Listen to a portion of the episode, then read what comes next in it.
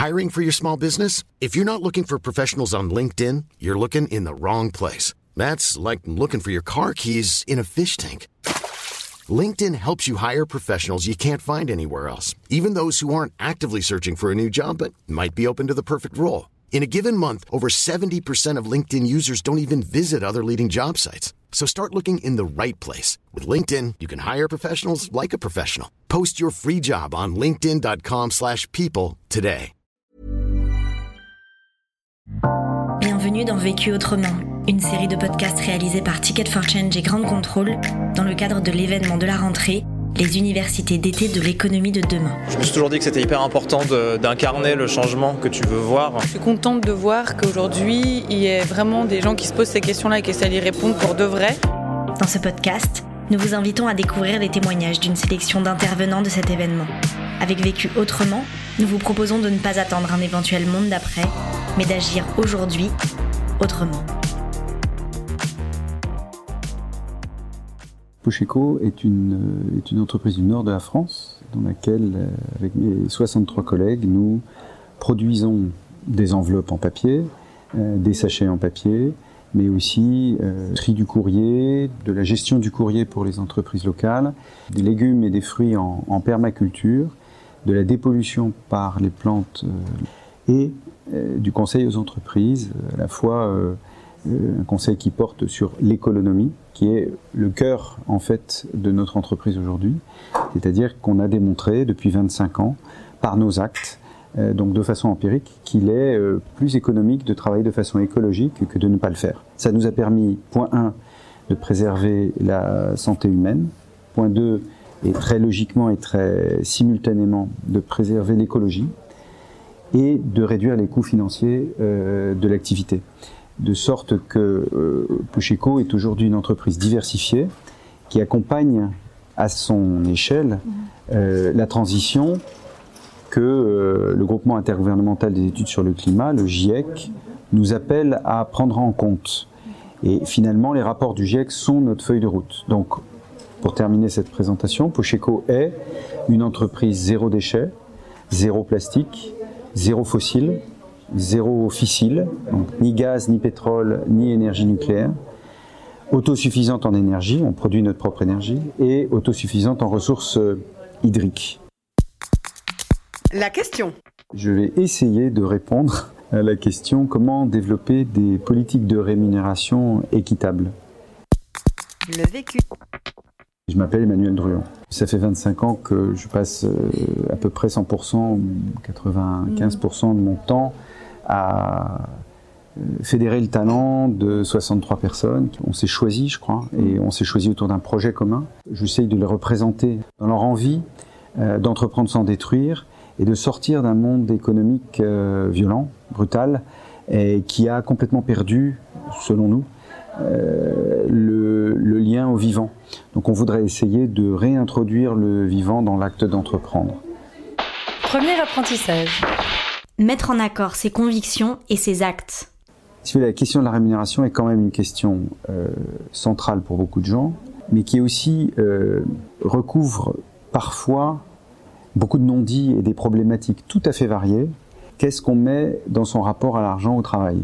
La question de, l'équité hein, autour des rémunérations, euh, elle est multiforme dans les implications que ça engage. C'est-à-dire, nous, notre entreprise est sur un marché en effondrement. On fabrique des enveloppes en papier dans un monde qui va de plus en plus vers l'échange numérique. Donc il y a moins d'enveloppes à fabriquer, on perd des contrats et on est en difficulté. On est confronté à l'effondrement de notre marché. Donc la question de la rémunération est que, évidemment, à un moment donné, il faut quand même qu'il y ait un équilibre juste pour que les gens qui viennent exercer leur savoir-faire dans l'entreprise mmh. se sentent quand même justement rémunérés. On ne vit pas d'amour et d'eau fraîche. Il y a 25 ans, c'était déjà ça. Et le problème était déjà là. Et notre objectif a été de réduire les écarts et euh, de les stabiliser. Donc aujourd'hui, chez, chez Pocheco, euh, les salaires vont de 1 à 4. 1, c'est le SMIC, et 4, c'est 4 fois le SMIC. Et quand je parle de salaire, il n'y a pas d'à côté. C'est-à-dire que quand je vous parle du salaire, je vous parle du net annuel de chaque collègue. Donc chaque collègue euh, va bénéficier dans ce net d'un salaire de base, très souvent d'une prime de production et très souvent, à terme, d'une prime d'ancienneté. En 2011, il y a eu un incendie chez Pocheco qui a détruit 50% de la surface du site. Fort heureusement, la partie production a été préservée, mais tous les stocks ont disparu. Et la reconstruction de l'entreprise, après l'avoir acheté, la reconstruction de l'entreprise a mobilisé une énergie folle et des moyens financiers énormes. Et je me suis trouvé en 2010 face à un dilemme. Je touchais, je crois, à l'époque, quelque chose comme 4000 euros net par mois. Euh, et j'avais fait rentrer dans l'équipe depuis un an et demi deux collègues qui étaient deux gars extra, qui étaient à 23 et 24 ans au SMIC, qui commençaient à avoir des enfants et dont la compagne avait un travail à temps partiel. Et je me suis dit, Emmanuel, euh, tu dois produire un choix.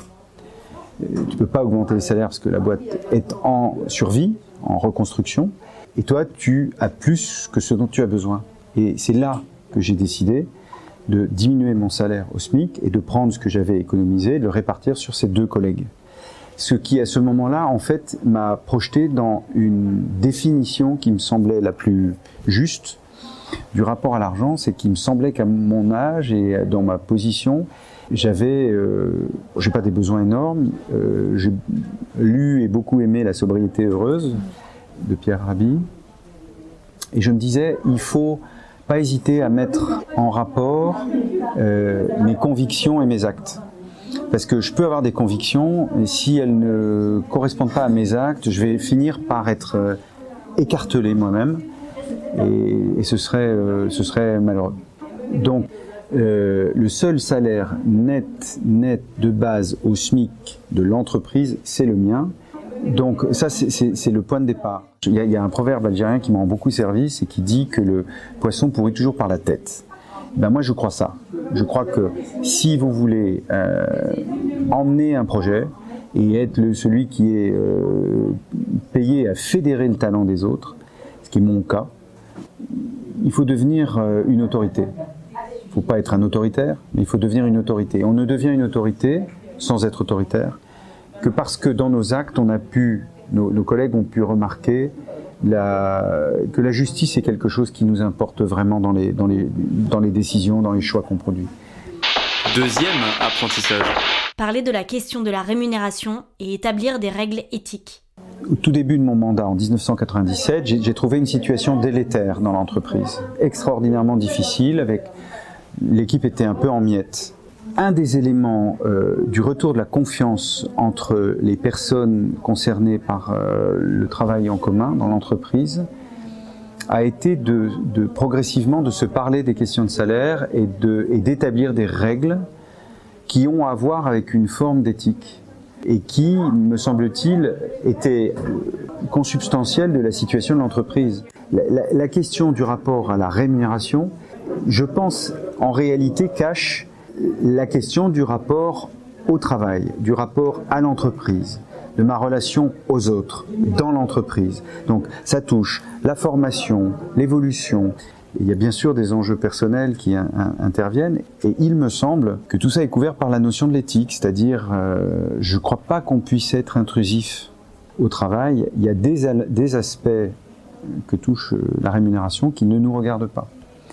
Et puis il y en a qui nous touchent directement avec des éléments qui doivent être factuels euh, et préhensibles par tous. C'est-à-dire, je connais les règles quand je fonctionne dans l'entreprise. Nous, par exemple, on a développé un système structurant de squelette euh, organisationnel dans lequel nos collègues, poste par poste, disent ce qu'ils font et font ce qu'ils disent, et nous, on travaille là-dessus. Donc ça, c'est la base. Et in fine, on obtient un résultat commun qui va pouvoir entrer dans l'évaluation de l'évolution de chaque personne. Tous ces éléments sont euh, absolument euh, essentiels dans la- dans- dans l'élaboration du salaire. Et bien sûr, il y a des grilles d'évaluation qui se mettent en place. Tous les ans, on a un entretien qui est concentré sur le contenu de l'année. Voilà, qu'est-ce qui vient de se passer au plan collectif et comment chaque personne a contribué à l'évolution euh, collective. Troisième apprentissage. Stabiliser les écarts de salaire en établissant un ratio et transformer le regard porté sur le travail. Une fois qu'on a dit ça, on a choisi de faire un ratio de 1 à 4. Parce que, quoi qu'on fasse, à un moment donné, il ne faut pas que la rémunération d'une personne semble inaccessible à une autre personne. Dans le fond, il n'y a pas de raison. Et j'étais particulièrement attentif à un point, c'est que dans cette usine du Nord, dans la, euh, conurbation entre Lille, Roubaix et Tourcoing, vous avez euh, finalement beaucoup d'intouchables, des gens qu'on ne regarde pas, euh, dont le travail n'intéresse personne et qui se réunissent ici et qui soudainement se sentent regardés, estimés, écoutés, accompagnés. C'est pas un monde de bisounours, mais c'est un monde dans lequel on fait très attention aux autres. Parce que je crois qu'il y a une très grande fragilité sociétale, que la, peur de l'autre, le rejet euh, de l'autre sont directement liés au regard qu'on porte sur le travail de l'autre et sur sa capacité à coopérer. Donc, complexité extrême du sujet qu'on aborde.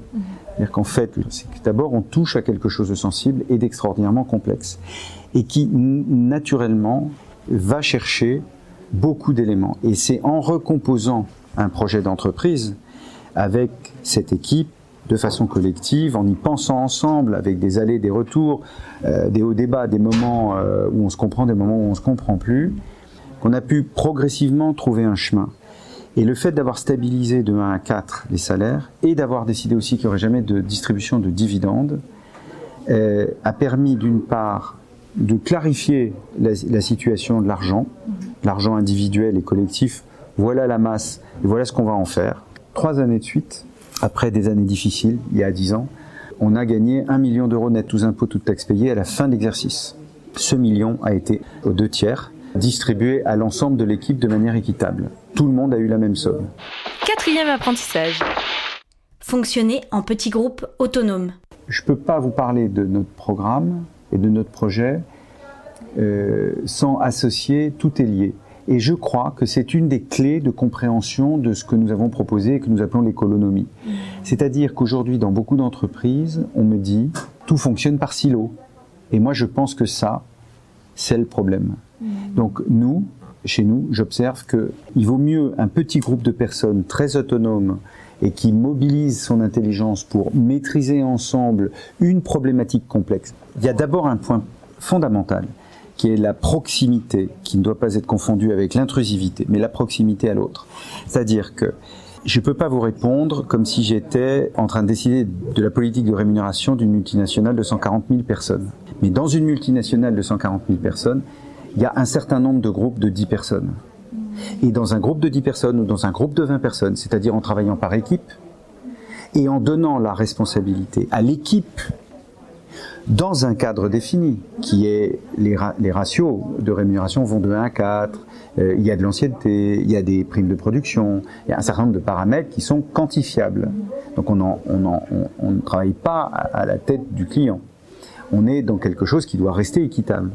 Euh, et, derrière, on va, on va être au travail ensemble pour réfléchir à la politique de rémunération. Donc, il me semble que c'était à la fois quelque chose de très individuel, très personnel, mais c'est aussi quelque chose de l'ordre de la responsabilité collective dans l'entreprise. C'est-à-dire, de la même manière que je vais choisir des matières premières de qualité, parce que sinon mes taux de gage vont augmenter et ça va dégrader la prestation. De la même façon, je vais choisir euh, des façons de rémunérer qui soient équitables et qui conviennent au plus grand nombre. Donc moi, je travaille avec le CSE quand il s'agit d'aborder ces questions-là. Rien euh, ne sera fait dans l'entreprise mieux que par les gens eux-mêmes. Cinquième apprentissage. Pensez les différents postes de dépenses de façon cohérente. J'estime qu'on ne peut sortir euh, du dilemme contemporain, dilemme contemporain qu'on peut résumer rapidement, qui est que on nous parle de faire plus de croissance dans un monde dont on nous dit qu'il est fini. Donc en fait, comment vous faites de la croissance avec le concept de la destruction créatrice de Schumpeter? C'est-à-dire qu'il faudrait détruire pour créer dans un monde fini pour faire plus de croissance. Et donc on se projette dans des injonctions paradoxales qui nous rendent malades. J'essaye de redonner du sens en étant d'abord concret.